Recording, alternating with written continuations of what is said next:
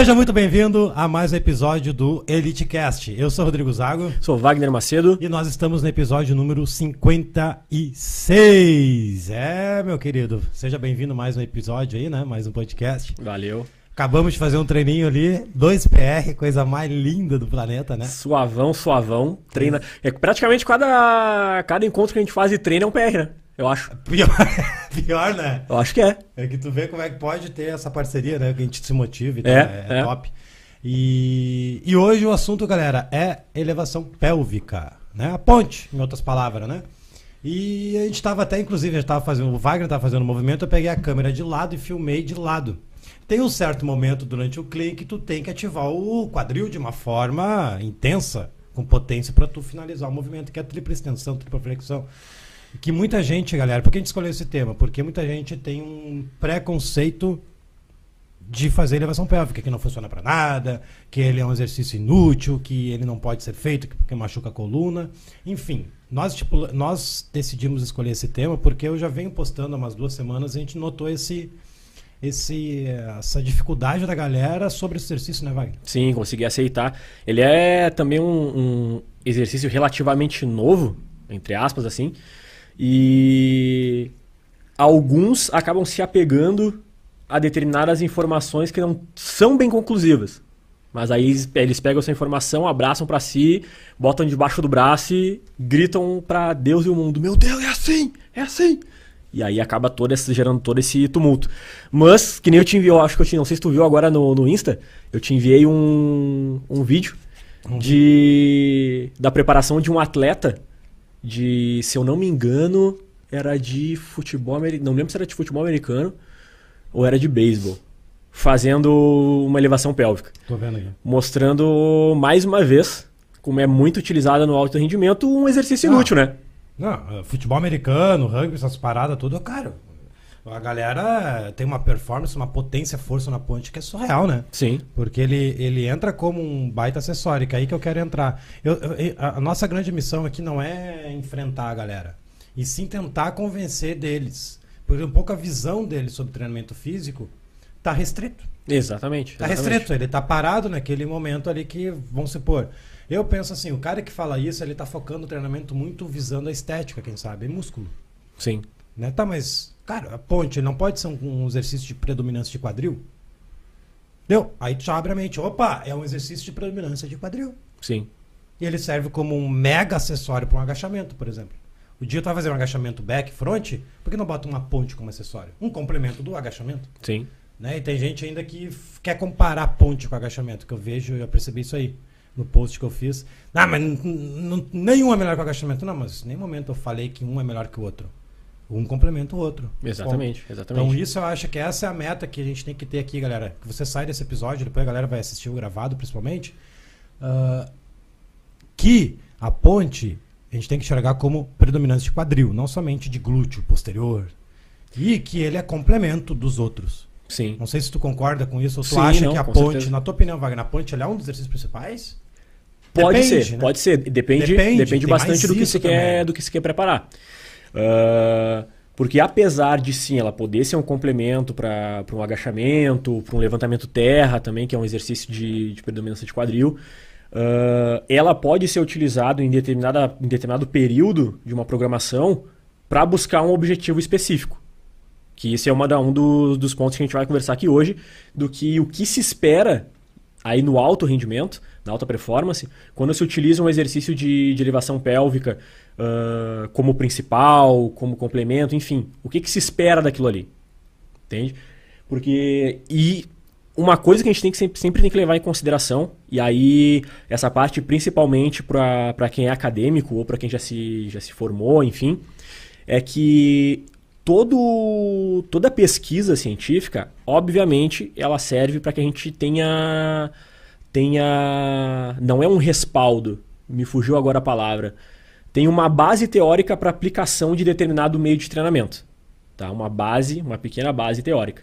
Mas tudo que foi feito naquele, naquele artigo foi feito em um ambiente fechado, em algo específico para visualizar determinadas adaptações. No momento que a gente for treinar nosso aluno, ele não vai estar naquele mesmo ambiente fechado, naquela mesma metodologia de treinamento, utilizando daquela mesma forma. Então, tudo que vai ser realizado modifica totalmente o resultado final. Não é porque um artigo apenas chegou a um objetivo X que é somente aquele objetivo, aquele, aquele resultado que vai se gerar aquele exercício em qualquer aplicação que tu fizer. É totalmente diferente. O resultado de um, de um artigo ele vai nos dar alguns parâmetros iniciais para a gente começar a trabalhar em cima daquele exercício. Mas tudo que a gente fizer vai se modificar totalmente o resultado final. Então, ah, eu, eu li artigo tal que verificou que, sei lá, Uh, um agachamento, por exemplo, uh, não ativou quadríceps, uma coisa irrisória, só exemplo. Uhum. Eu vi um artigo X que não, que não mostrou ativação de quadríceps. Beleza, tu viu, tu viu um artigo. Com que público foi feito esse artigo? Como é que foi feita a metodologia de treino desse artigo? Quanto tempo durou o estudo para chegar nessa conclusão?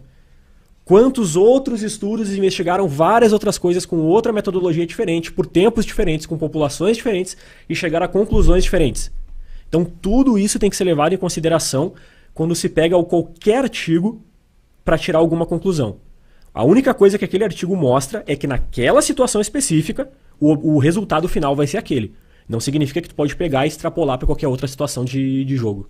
Não, foi muito bom tu comentar isso, porque é, é, é, é a arma da galera, né? Não, é. mas tem um estudo científico aí que fizeram que comprova que ponte é ruim. Então, mas, cara, não pode se basear apenas em um estudo científico, e um pouco, um pouco esse estudo científico até a carga. Foi uma carga média. Exatamente. Média exatamente. baixa. Né? Experimentou fazer uma ponte com carga de verdade, que nem o Stiff, aprendi contigo essa. Rodrigo, só faz Stiff com 20 cada lado, 10, 15. É, até porque não faz um 40. Opa, pior. Cara muda o, muda o exercício, muda a sim, intensidade. Sim. Então, o estudo científico ele pode ser manipulado, se a pessoa quiser. Sim, com certeza, com certeza. Eu vou escolher as pessoas que eu quero naqueles dois, três meses ali com aquela carga específica. Não, mas aquela carga específica é pouca para aquela pessoa. Sim. Óbvio que não vai ter um resultado suficiente ao ponto de falar que. Né? Exatamente. Tá, e a ponte foi colocada como acessório, como principal. E aí, a pessoa, eh, tem várias Exatamente. variáveis. Então, muito bom tu comentar, começar por isso, porque é, é, a, é, é, a, arma das pessoas que defendem a, a não utilização da ponte, é isso é. científico. E outro ponto que a gente pode tocar também, puxando para esse lado do, dos artigos, é que a nossa prática é uma das partes mais importantes. O que eu quero dizer com a nossa prática é uma das partes mais importantes? Por mais que o artigo científico vai nos amparar em alguns parâmetros de, de, de orientação para alguns exercícios, a nossa prática com cada um dos alunos vai nos gerar respostas individuais. Então, por mais que eu pegue um artigo X e diga que lá, sei lá, eu tô, fiz um artigo, li um artigo de supino dizendo que se eu fizer supino de tal forma, eu vou ter uma ativação melhor de, sei lá, de peitoral. Só que se eu pegar essa, essa mesma informação do artigo e jogar em cima de um aluno meu, opa, nesse aluno que eu joguei não funciona dessa forma. Do, da outra maneira que eu estava fazendo, as respostas que eu estava tendo com ele foram muito melhores. Tá, mas eu joguei agora essa informação com outro aluno. Bah, naquele aluno ali, a informação do artigo bateu. Sim. Tá, então isso significa que aquela situação do artigo não se reflete para o geral. Justamente porque uma, das, uma da, das bases metodológicas do treinamento é a individualidade. Cada aluno vai ter uma resposta diferente, uma adaptação específica frente a, a, aos estímulos do treinamento que a gente vai colocar ele. Então a gente tem que sempre se orientar nisso.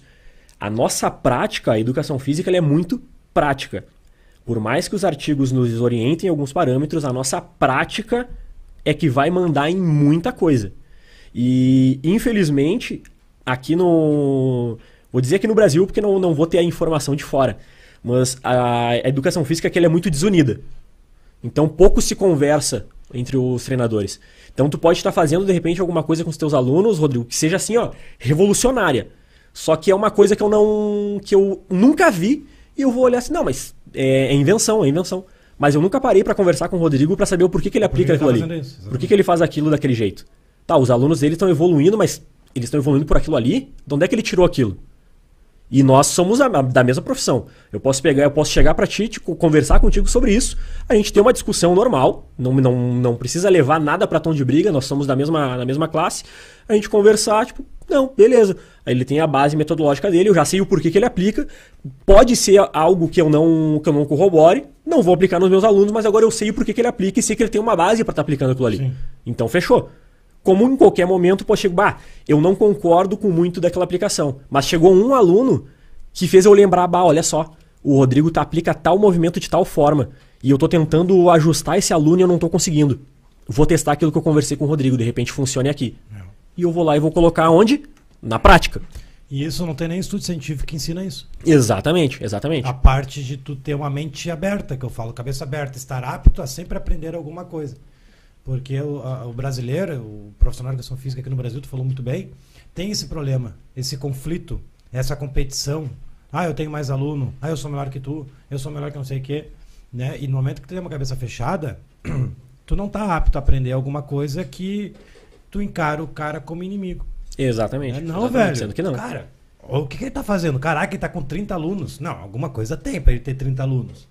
Né? E os alunos estão treinando a full, não é? Não é aqueles 5, 10, 30 alunos tudo barrigudo e sem performance. Não, tá dando. Pô, tá dando certo, as pessoas estão procurando ele, alguma coisa tem.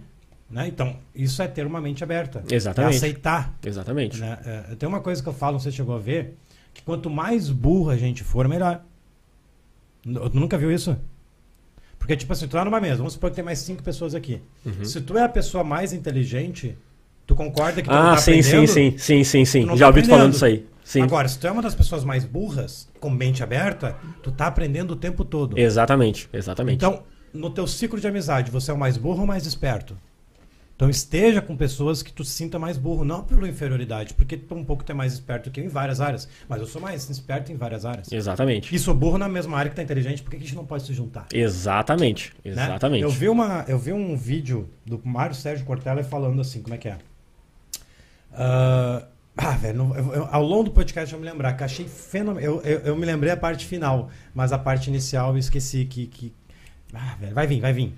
E galera, vocês estão assistindo, podem mandar perguntas, tá? Que a gente vai estar aqui de olho tanto no YouTube quanto no Instagram, que eu estou aqui de olho na, nas perguntas. Uh, vamos começar a fazer as perguntas aqui vamos, e vamos. responder. Eu já anotei algumas perguntas aqui uhum. que a uhum. galera mandou. Quando aplicar a ponte? Pergunta vaga. Eu acho que ele quis dizer aluno sedentário. E, e aí, quando aplicar? Deixa eu começar com a questão de, de, de, de sedentário, depois um pouco tu fala sobre alguma patologia. Quando aplicar? Um pouco a pessoa que tem hérnia, pode fazer ou não? Uhum. Bom, quando aplicar? Cara, desde o primeiro treino, desde o primeiro mês, por que, que não? É só tu ter os exercícios regressivos. A ponte, tu pode começar no chão, depois na bola, pode ter ponte uni, né? tem ponte no banco, tem ponte no banco, então tem várias variações. Então, na metodologia que eu passo para vocês, é a ponte desde o primeiro mês. Por quê? Porque ele é de predominância de quadril. Então, sendo predominante de quadril, tem o bi e o uni, você precisa fazer as predominantes de quadril para ter um treinamento mais completo para um aluno, independente se ele é iniciante, intermediário e avançado. E agora, pessoa que tem hérnia, lombalgia, ela pode fazer ponte ou não? Entra no, aí a gente entra no mesmo critério que tu utilizou agora das progressões. Uh, eu tenho, hoje na academia, eu tenho um aluno, o senhor ele tem 50 anos, hérnia da L1 a L3, e discopatia degenerativa na L1 e na L5. E aí, graças a Deus, ele chegou na academia porque o médico dele indicou. Uhum. O médico dele chegou nele e falou: Olha só, seu, seu Rogério, das duas, uma. Ou tu vai treinar, ou tu vai pra mesa de cirurgia. E aí ele foi lá treinar com muito medo, muito receio, mas hoje ele já tá voando, voando, fazendo levantamento terra tranquilaço, agachando com a barra nas costas tranquilaço. No início do treinamento, ponte no chão deixava ele com dor na, nas costas. Porque exigia todo um posicionamento que ele não conseguia suportar. Tanto por questões psicológicas como por própria fraqueza muscular. Ele não conseguia Sim. ativar a musculatura de, man de maneira eficiente para estabilizar ele. Então, no caso específico dele, foi um, é um aluno que tem muitos problemas em toda a, em toda a lombar, toda a coluna lombar dele praticamente, só a L4 dele que está intacta, da L1 a L3 L5 ele está tá perdido. Ferradaço. Tá ferradaço. E, mas hoje, depois de fazer toda uma preparação, fizemos um trabalho específico de flexibilidade para os isquiotibiais, que ele era muito encurtado, ele praticamente não fazia isso aqui com, a, com, a, com as costas, com, a, com o quadril, que era muito encurtado. Um trabalho de ativação de glúteo específico, hoje ele consegue fazer ponte sem nenhum problema. A é. gente ainda não passou para as progressões, ele faz ponte no solo. Sim. Tranquilinha, basicona. Mas hoje ele, ele consegue. Ele faz terra? Sim, sim, sim. Começo no. Agora. Mesma coisa, levantamento terra era um exercício que ele não começou fazendo por bloqueio psicológico. Sim. Ele tinha medo de se abaixar para tirar alguma coisa do chão, porque só quem tem esse problema sabe as dores que sente, né? Até ele tá. Fechou. Acho que três meses. Dois ou três meses de treino. E essa semana ele veio chegar para mim e falou: Cara, essa, essa última semana que passou foi uma das primeiras semanas que eu dormi direto. Sem dor. Antes era dormia de um jeito, era dormia no rolando, né? Dormia de uma posição, acordava no meio da noite com dor, ia para outra posição, conseguia dormir, acordava no meio da noite com dor, ia para outra posição. E agora ele já tá conseguindo Legal. se manter. É. Então agora, agora ele faz levantamento terra com barra, tranquilinho. Zero dor. A minha opinião sobre quando a gente pega alunos com, com essas patologias, né? Que vai além da dor, já virou uma lesão. É, cara, depende muito de cada aluno, né? Se não tá em crise, né? Então tu tem que conhecer o corpo do aluno, não é a ponte em si que vai me dizer se ele vai machucar ou não mais a lombar. Sim, como é que tá o corpo dele, as, a- a- as disfunções. Exatamente. Um pouco a lombar e o quadril, tá tudo uma coisa só. Opa, vou ter que trabalhar um trabalho Exatamente, de que é o caso dele, é o caso dele. Então não é uma ponte, nunca vai ser, galera, uma coisa isolada. Ah, agachamento vai explodir a lombar porque não sei o quê. Não, o agachamento não tem problema. Não. O problema não é o agachamento no joelho, por exemplo. Ah, vou, vou machucar o joelho por causa do agachamento? Não. Na maneira normal, não é o agachamento que vai ferrar, ferrar o joelho. Mas, dependendo da situação que está acontecendo, um exercício errado, uma técnica errada, uma lesão que está ali, a pessoa acha que é só dor e, e não foi faz, não foi na física, não foi no médico, então realmente o agachamento vai intensificar. Mas não é o agachamento o problema. Então você tem que identificar o, qual é o problema no joelho. Exatamente. É falta de estabilidade do pé e faz com que o joelho entre durante algum movimento que não é com uma sobrecarga absurda, que depois a gente vai falar sobre isso. Ah, enfim, então a questão da dor, primeiro tem que identificar. Sim. Por que que tá doendo? Já foi no médico? Fez a ressonância? Ah, tá tudo certo? Então, e aí? Não é só a ponte isolada, mas total sentido. Por isso que existem as progressões. Que Exatamente. muitas pessoas desconhecem isso, né? Principalmente o pessoal da, da musculação. O pessoal do funcional do cross ainda tem um pouco mais de noção de progressão. Né? Que é importante a gente ter sempre o mais regressivo, não só o mais progressivo. Não. Porque como é que eu posso facilitar para atender um idoso, por exemplo? Exatamente. Porque pode parecer um idoso na tua frente, aí tu vai, tu vai negar, né?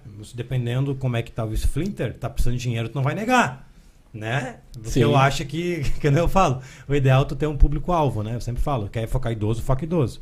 Agora, pegar idoso, criança, ah, empresário, tende ao grande, ao, a longo prazo tu não ser especialista em alguma coisa. Mas vamos supor que tu é essa pessoa que pega todo mundo. Vai chegar o idoso, cara, tu tem que ter o- os exercícios regressivos para ele. Né? Então, nessa questão de dor, bato contigo. É regressivo para Exatamente. facilitar a vida. É, é o que eu sempre comento. Não existe exercício lesivo. Existe contexto. O contexto que tu está inserindo aquele exercício, o contexto que aquele teu aluno específico está inserido, pode gerar algum tipo de problema? Aí é contexto. Nenhum exercício, em hipótese alguma, vai lesionar se o, todo o contexto por trás daquela aplicação tiver de acordo com o que deve ser feito. Ah, eu fiz um post, é, é, Wagner, perguntando os erros do, da ponte. Eu provoquei um errinho ali de propósito. Uhum. E era um erro só. E tem muita gente que começou a listar erro pra lá e pra cá, pra lá e pra cá. Quais são os erros? Se é que a gente pode falar erro, né? Porque existe é, aquela pessoa que está treinando para fazer um trabalho de potência, que nem tu mostrou, que ele não está preocupado com o ângulo do gelo, ele está preocupado em subir rápido só. Exatamente. Exatamente. Né? E tipo, a gente pode listar os erros aqui? Tu, sabe que a gente tem essa autoridade de listar quais são os erros mais clássicos na ponte? Ou tu acha que é Sim, sim, sim. Ah, por exemplo, no posicionamento do corpo na, na caixa, no banco, na hora que for fazer ele na a, um hip thrust, que a gente chama, elevação pélvica na caixa, ah, fazer uso exagerado da coluna torácica para puxar, para subir, em vez de fazer uma movimentação com o quadril, puxar o quadril para cima, jogar o peito lá para cima, Dá uma roubadinha. uma ponte no supino, só para a gente conseguir, É, é um desafio, né, gente, numa, num, conteúdo No- teórico, tentar no- falar, mas é um desafio que a gente deu certo nos, nos outros, só acho Sim. que vai dar certo. Vai lá. Ah, a falta de extensão de quadril, que daí pode ser por vários motivos diferentes, pode ser até encurtamento de, de reto femoral, que daí não permite que a pessoa suba e mantenha o quadril reto, o alinhamento correto do quadril. Os pés muito atrás, muito mais próximos do quadril. Sim. Isso além de dificultar a extensão, pode fazer com que a pessoa utilize mais quadríceps no movimento do que o glúteo em si. Porque pelos pés estarem muito atrás, ela pode, ela transfere o peso lá para a parte da frente do pé, e aí a força que ela vai estar tá fazendo no chão é com a ponta do pé para estender o joelho, digamos assim. E aí isso Sim. causa outro problema, vai, vai modificar o foco principal de ativação muscular durante, ah, durante a elevação. E o joelho também, né? Quando a gente desce muito o quadril, o joelho tende a vir para trás. Até tem um vídeo falando que cuidado para não ir tanto para trás, porque no momento que tu faz esse movimento do joelho para trás, tu tá, tu tá desviando o movimento, tá usando mais é, menos quadril, mais joelho. Sim. Mas, com a mente aberta que eu tenho e com os estudos que eu, que eu não fiquei, não vim aqui podcast friamente calculado. Eu comecei a analisar os canais que falam sobre isso. E eu vi vários vídeos, velho, de pessoas de alta performance com o joelho indo para trás. Sim. E algum é que em alguns uh, algumas situações, por exemplo, alguma em alguns pontos você fala, ah, mas a elevação pélvica não tem amplitude. Como é que eu vou aumentar a amplitude na elevação pélvica? Eu posso aumentar, ao subir a altura do escuro do banco, e aí, como consequência, por eu estar mais alto, quando eu descer, vai para aumentar a amplitude lá do quadril, o joelho vai ter que ir um pouquinho para trás. Mas aí é uma situação específica. É, né? daí vem no ponto que eu quero falar aqui que no treinamento físico existe três pontos importantes. É aquilo que você vê, que é o que eu vi, joelho para trás, tá? Mas na, necessariamente não é aquilo que eu devo fazer, mas a maneira que eu faço. É meio complicado entender isso, mas vamos uhum. lá. Existem três coisas, pontos importantes para tu entender. O que você vê, o que você faz e o que você deve fazer. Eu isso aprendi com o LPO. Né? Com a com base, certeza. a angulação do, do, do, do tronco. Cara, daqui um pouco a maneira que eu devo fazer é X. Eu tenho que ensinar sim. Mas se o aluno, em, em, em, circunstâncias específicas, como um atleta que precisa melhorar uma potência, alguma coisa, cara, eu estou vendo o joelho errando. Mas eu não vou ensinar assim para o meu aluno. Pode ser que para ele não esteja errado. Sim. Mas para mim vai, pode ser que esteja. Então tem a maneira que eu faço também. Daqui um pouco o meu corpo se, se, se, se adaptou melhor em botar o banco um pouco mais alto do que pôr um banco mais baixo. Então, três coisas importantes que a gente sempre tem, tem que alinhar. E não é só na ponte, só na LPO, em tudo. O que você vê, o que deve e o que você, o que você faz. São três Sim. pontos que a gente tem que ter total cabeça aberta para entender isso. Sim. Tem uma maneira que tu tem que ensinar. Ponto. É assim que tem que ensinar. Mas se eu começar a pesquisar, brother, tu vai ver estudo disso, vai ver o cara fazendo isso aquilo. Daqui um pouco ele tá treinando com algo específico que ele vai ter que fazer aquilo lá que para ele é, é, é, tá combinando e tá dando certo. A LPO é clássico. Tem, tem gente que bate pé, tem gente que não bate pé. É técnica, Sim. é escola. Eu já testei não bater a perna, não deu certo. Então eu estou batendo a perna hoje. Sim. Afastamento das pernas. Pô, depende da altura da, do, do, indivíduo, do tamanho da perna. Então nem sempre eu vou ensinar meu aluno a fazer uma base aberta. Só que para aquele aluno específico, ele vai ter que fazer a perna aberta. Então, por isso que eu falo, é meio complicado a gente citar erros tipo do joelho. Sim. Não sei se tu, tu considera, qual é a tua opinião sobre o fato do joelho para trás, para frente? Eu acho que, como qualquer exercício, ele tem um, um padrão, digamos assim, um padrão individual de, de execução. O que eu quero dizer com padrão individual? Nunca existe uma execução X fechada, que é universal para todo mundo. Eu, por exemplo, eu tenho, sei lá, quase 1,20m de perna. O Rodrigo tem 20 centímetros de perna. Sim. Que ele é, tem um fêmur é, pequenininho assim. É um, é.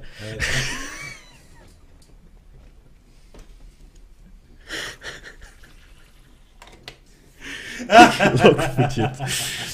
O... o Rodrigo tem o ferro bem pequenininho. Então, o posicionamento dele para fazer elevação pélvica vai ser diferente do meu posicionamento, assim como qualquer outro exercício de membro inferior. As nossas proporções corporais são diferentes, certo? Então tem o padrão individual. E aí dentro desse padrão individual tem as variações que a gente pode utilizar para dar determinados ênfases diferentes no treinamento. Então, vamos lá. De repente, o padrão ideal para o Rodrigo fazer elevação pélvica, o joelho dele fique fixo no lugar. Beleza, mas agora eu quero que o Rodrigo aumente a amplitude do movimento em cima do quadril. Vou colocar ele numa base mais alta.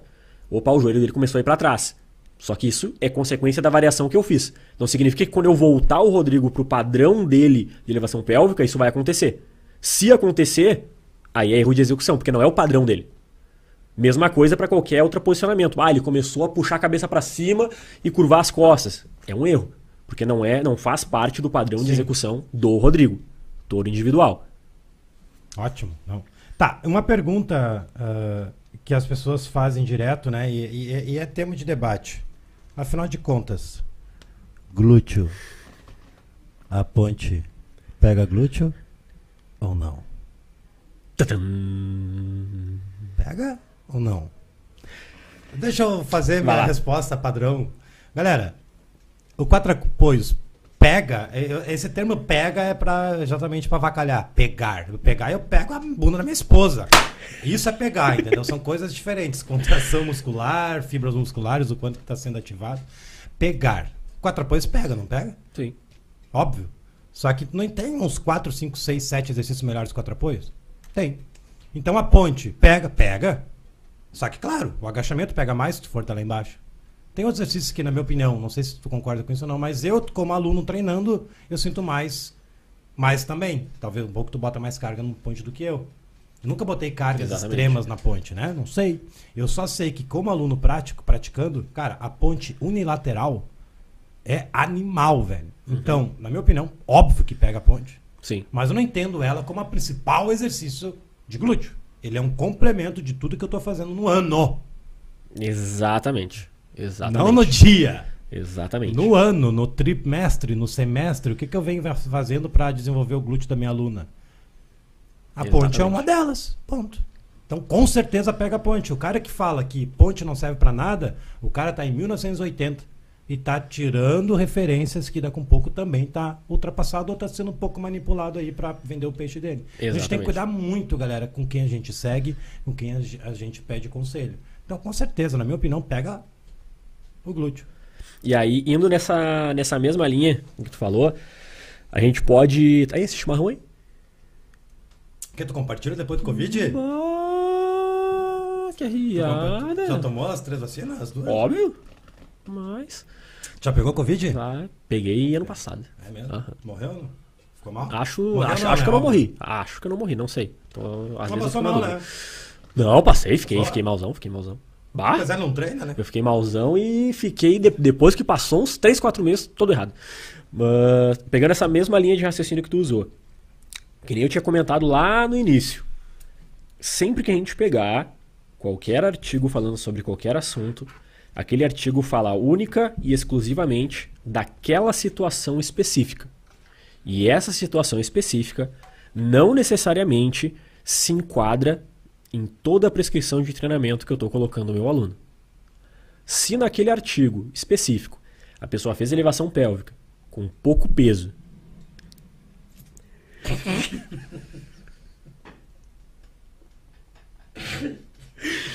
que louco fudido, Ah, com pouco peso, de repente com volume baixo, ou até um volume razoável, mas com pouco peso, então não teve tanto, tanto estímulo suficiente, isso se enquadra ao que eu estou aplicando com meus alunos? Sempre pensem nisso. Não fiquem numa caixinha fechada, bitolados com aquelas informações. E aí a gente voltando. Ah, na questão de, de peso, utilização e tudo mais. Se a gente pegar a literatura, e aí a gente não pode pegar um artigo, a gente tem que pegar uma, uma mescla de artigos diferentes e começar a fazer uma base em cima deles. A gente consegue pegar alguns artigos de, de Contreras, de Contes, que unindo as informações, a gente tem uma intensidade relativa na elevação pélvica entre 1,3 a, do, a duas vezes o peso de um agachamento. O que, que isso significa, Wagner, esse, esse peso relativo? Isso significa que a tua carga para uma repetição máxima no agachamento, se tu multiplicar ela por 1,5 ou por 2, esse peso que vai dar, tu, tu conseguiria fazer até 10 repetições de uma elevação pélvica. Botando para números. Se a tua 1RM no agachamento for 100 quilos, duas vezes isso, 200 quilos. 1,5 vezes 150 quilos. Então, a- só nesse ponto a gente começa a ver a, a discrepância É. de pesos, de intensidade. Então, se a gente pegar, ah, eu vou fazer, eu vou colocar elevação pélvica no meu treino, beleza. Eu comecei a fazer elevação pélvica, eu agacho lá com, sei lá, com 120, 140 quilos, estou fazendo elevação pélvica com 20 quilos cada lado. É a mesma coisa o stiff também. O cara tá agachando e o stiff tá com 10 cada lado. Exatamente. Óbvio que nessa situação específica, o agachamento vai te trazer resultado e a elevação pélvica tá ali sem fazer nada. Simplesmente Tá- tá porque não tem, ali. exatamente, ela não tá te dando nível de esforço suficiente, não tá te dando intensidade suficiente para que tu chegue num resultado satisfatório. Tu tá praticamente colocando o peso, aquecendo e saindo do exercício. Tu não colocou uma carga de trabalho. Sim. E isso, por que, que essa informação é importante? Porque um dos artigos que a gente que tem, um não, um dos não, praticamente o único, sobre hipertrofia relacionada à elevação pélvica, fez exatamente isso. Utilizou uma carga muito baixa para a realização da elevação pélvica e, obviamente, não teve o resultado esperado. E aí a gente pega outras situações de análise da situação. A- a- a- o tipo de análise que foi feita para verificar se houve hipertrofia, no caso do glúteo, não foi utilizado um padrão ouro de análise. O que foi, se não me engano, foi feito por ultrassom e no glúteo, glúteo máximo especificamente, não é a melhor maneira de tu, de tu verificar Mensurar. isso, de tu mensurar isso. Então todas as situações em cima desse artigo ah, não nos deixam chegar a uma conclusão. Porque não foi utilizada intensidade suficiente, não foi utilizado um nível de esforço suficiente e não foi utilizado um método de verificação para os resultados eficiente. E para finalizar, esse artigo recebeu inúmeros. ah, Não, não digo. A palavra que me veio foi denúncia, a palavra, a palavra pesada.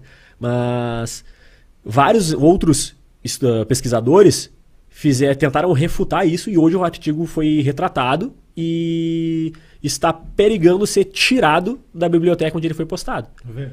Então, se, foi um, se é um artigo sendo feito, sendo feito uma retratação, Já é um ponto de, de atenção, né? Como é que eu vou usar ele de base para alguma coisa? Não, daí sabe o que a cabeça fechada fala? Quem é tu pra ficar falando isso aqui? É que? É Rodrigo, Exatamente. que tem 300 mil seguidores, tá, mas deixa eu ver um artigo publicado. Por isso que às vezes eu perco Exatamente. a linha e aí eu me arrependo e excluo alguns comentários, porque a gente é muito ofendido. Sim. A gente está aqui tentando ajudar as pessoas, tentando abrir a mente Sim. das pessoas, né? E às vezes a galera vem com patada, chega até a ofender a família, né? A Sim. parte pessoal da, da pessoa. E, e isso eu vejo que é um dos grandes problemas da educação física, Wagner. Né? Tu eu vejo que não. Né? Um dos poucos que tem essa cabeça aberta, que está sempre apto a aprender. Né? A gente estava treinando agora falando sobre o, o Rafael Candeia, que é um dos meus parceiros fisioterapeutas, que, cara, o que ele está fazendo aqui no Brasil é algo que se a gente inventar de divulgar, a gente vai ser cancelado.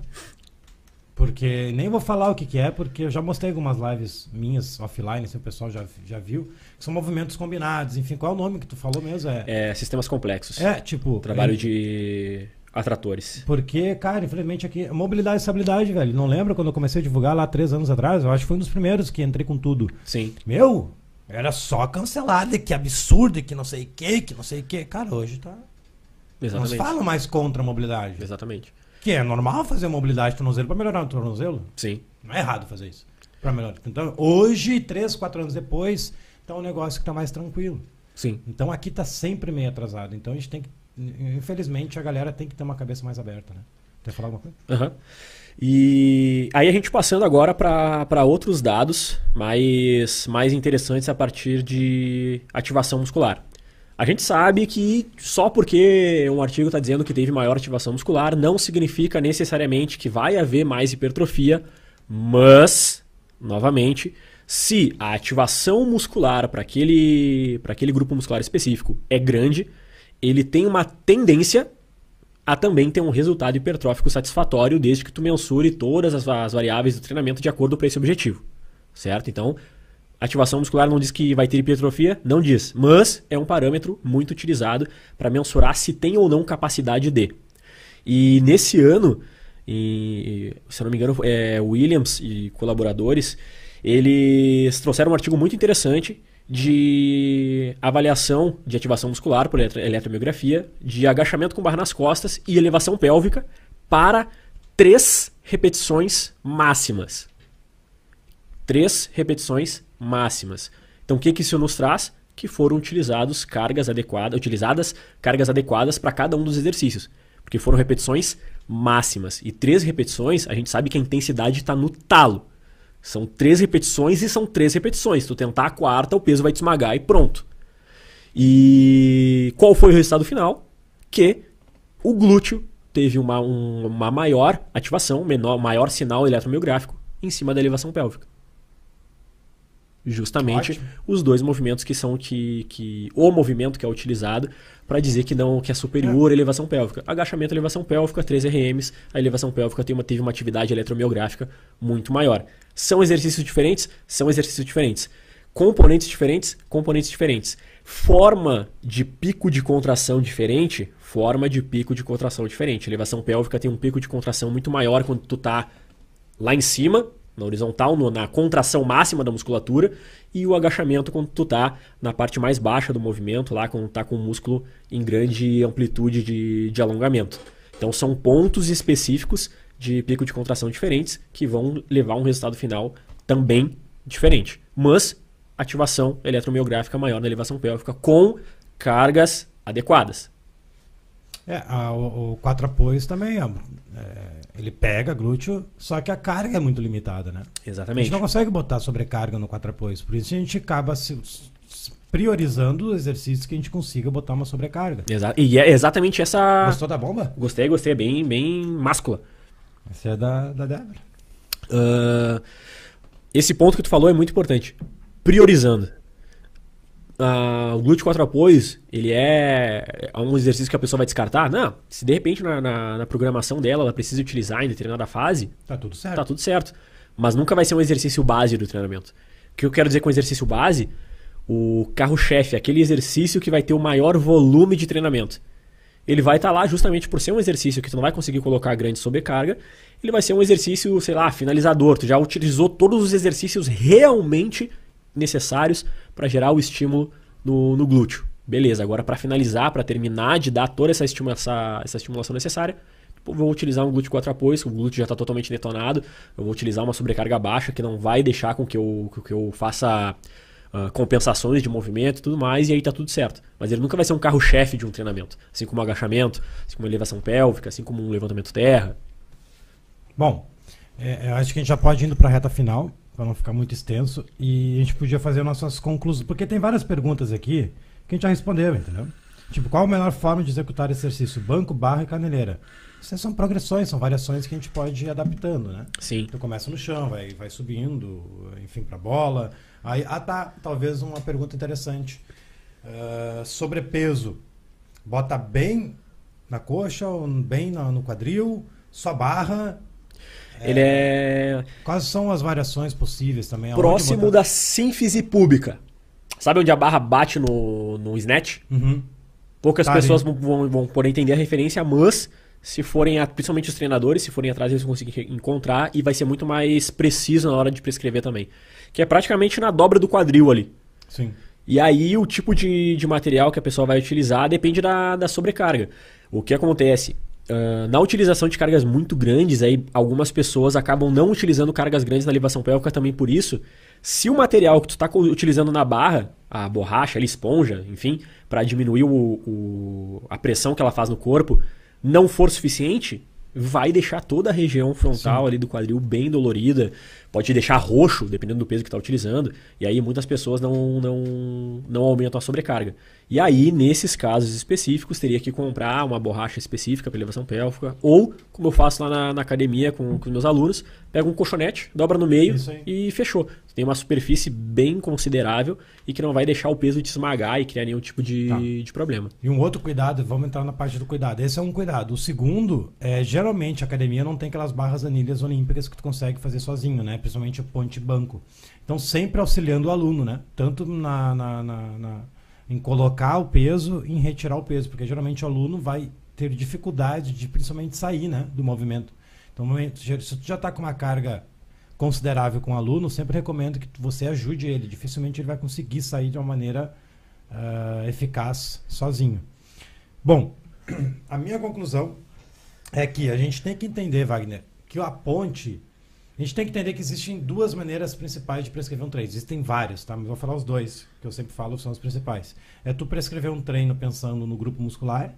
Hoje eu vou fazer glúteo, hoje eu vou fazer peito e tríceps. Existe a maneira de você prescrever o treino usando as predominâncias padrões de movimento. Então, se você começar a raciocinar que a tua prescrição de treino ele pode ser baseada nas predominâncias, então a ponte ele é um exercício muito eficaz. Ele vai fazer parte da tua metodologia. E até glúteo. Até músculo, porque pega glúteo, né? Mas enfim, para você facilitar um pouco esse entendimento, começa a prescrever os treinos baseado em predominância, porque você vai entender que a ponte é um dos exercícios principais da predominância de quadril, seja uni ou seja bi, né? Quadril uni e quadril bi. E que quadril sim é um mega exercício complementar ao agachamento, ao terra e pode ser, quiçá, um dos principais também, dependendo do objetivo do aluno que está fazendo a ponte. Exatamente. Né? Que geralmente é mais atleta, né? A gente tem que pensar, Wagner, também no, no mundo normal, né? O cara treina duas vezes a semana, né? Às vezes ele falha, o aluno no máximo treina três vezes. Eu não vou conseguir, talvez, priorizar que a ponte vai ser um dos principais que tem que fazer todos os treinos. Sim. Existem, na minha concepção, uns outros que estão acima dele, que é o agachamento, supino, terra. Né? Então, eu, por isso que eu cito a ponte como complementar aos principais. Que, na minha opinião, ele deveria ter, eu vou começar a introduzir isso no meu treino, é, um- é uma falha que eu tenho, eu acabo não botando, é, a cada 15 dias fazer pelo menos uma ponte, como complemento. Tu faz toda semana ou não necessariamente? Depende do período da programação. Entendi. Teve um, um período no, no início do ano que ela ficou praticamente, eu acho que três meses dentro do, da programação do treino. Depois que eu passei para outros objetivos, ela saiu para entrada de outros, de outros movimentos. Coisa linda. Mas até então ela estava em toda, em Mas toda o todo o microciclo de e o treino. terra não pararam. Não, não, esses aí É, não pararam. É isso que eu digo. Esses aí continuaram. Eu creio que a gente tem que decidir isso aí, galera. Porque nesse, nesse caso específico, a elevação pélvica eu estava utilizando como um complemento para melhorar minha performance tanto no agachamento como no levantamento de terra.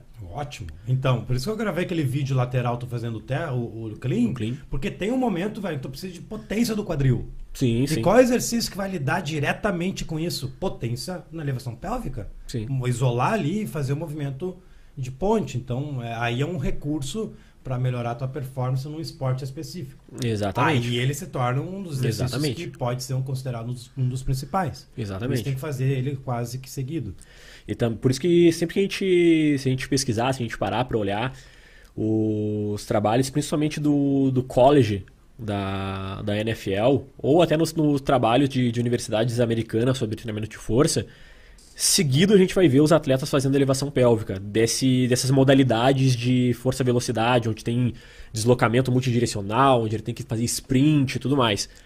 Porque um dos pontos que diferencia elevação pélvica de um agachamento é justamente a aplicação de força que está sendo utilizada no solo.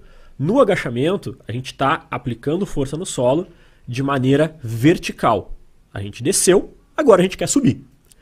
Na elevação pélvica, por mais que olhando pareça assim, não, ele está aplicando força no solo para subir, olhando de fora. Mas se nós pegarmos e deixarmos, entre aspas, deixarmos a pessoa de pé para realizar aquele movimento, a gente vai ver que na realidade aquele vetor de força está na horizontal Sim. e não na vertical. O que, que acontece nesse, nessas situações? Na hora que a gente leva todas as adaptações que a gente colocou com o nosso aluno para a prática, a gente vai ver que a elevação pélvica tem uma correlação muito maior com o aumento na velocidade, tanto no sprint, na, na, num tiro de 20, 30, 40, 50 metros, como na velocidade máxima, quando a gente passou desses 50 metros e praticamente estacou numa, na, na velocidade, na máxima velocidade que ele consegue implementar. Enquanto o agachamento tem uma correlação muito maior com saltos. Qual é a diferença dos dois? Na corrida a gente está aplicando força de maneira horizontal. Tem um vetor na, na, na vertical, mas a gente quer ir para frente, então tem uma aplicação de força na horizontal. Já no salto a gente está aplicando força na, na vertical e vamos para cima e é isso. Então todos os exercícios eles têm a, na aplicabilidade dele alguns parâmetros que a gente sempre tem que obser- observar na hora de utilizar aquilo com aquele aluno. No meu caso específico, como eu tinha citado, eu utilizei unicamente para melhorar minha performance tanto no agachamento quanto no levantamento de terra. Mas se eu estiver treinando um atleta de força e velocidade, de, alguma, de algum esporte multidirecional, eu posso estar utilizando elevação pélvica para fazer com que ele melhore a a velocidade dele, a velocidade máxima, melhore a potência dele na, na aceleração inicial e assim sucessivamente. Tudo situações diferentes que eu vou utilizar o mesmo exercício, mas com finalidades diferentes. Golaço. Show de bola. E tu tem alguma. A minha conclusão é. Eu já dei. Pega glúteo. Pega, pega glúteo, entre aspas. ele é um excelente exercício eficaz, complementar e dependendo da situação, ele é o principal sim. Então não tem essa de que ponte não funciona para nada. A pessoa tem que ter uma mente aberta. É a mesma coisa falar que ponte machuca a coluna. Vai machucar a coluna? Não tem como machucar a coluna, a não ser que a pessoa já tenha um problema muito sério, que daí é claro, nem caminhar ela vai conseguir fazer. Não, não, não machuca a coluna. E qual é a tua conclusão em um minuto? Tu consegue falar isso em um minuto? Sim, sim. Uh, primeiro, voltar naquela questão do artigo. Sempre que a gente lê um artigo, sempre pensem. Aquela situação do artigo é específica. Não significa que ela vai se aplicar de maneira, de maneira uh, idêntica na prática, no jogo. E sempre que tiver qualquer tipo de dúvida, vocês podem pegar o máximo de artigos possível sobre aquela situação e aí levar para a prática de vocês. Porque é a prática que vai te dizer realmente o que, que vai acontecer no corpo do aluno. E cada resposta vai ser sempre individual. A resposta que um aluno teve não significa que vai ser a mesma, mesma resposta que o teu outro aluno vai ter. E no caso da elevação pélvica, carga. Não adianta fazer elevação pélvica com 1 kg de cada lado, achando que vai ter algum resultado enquanto tu está agachando com 100. Exatamente. É isso aí. E é isso aí. Show de bola. E a questão também de, de, de, atendimento, né, Wagner? Eu acho que todo profissional de educação física ele tem que ter variações, ele tem que ter repertórios. Ou seja, tem que ter método. Exatamente. Então, tu vai ficar sempre no agachamento, só agachamento, agachamento, agachamento, agachamento, terra. Então, eu acho que o cara tem que ter diversidade, ele tem que ter é, é, variações de exercício para justamente o aluno não ter aquele sentimento de que, cara, é sempre o mesmo treino, é sempre o mesmo exercício. Né? Daí aí é uma parada de atendimento, né? Foge um pouco da parte isso. prática. Fechou? Fechou. É isso aí.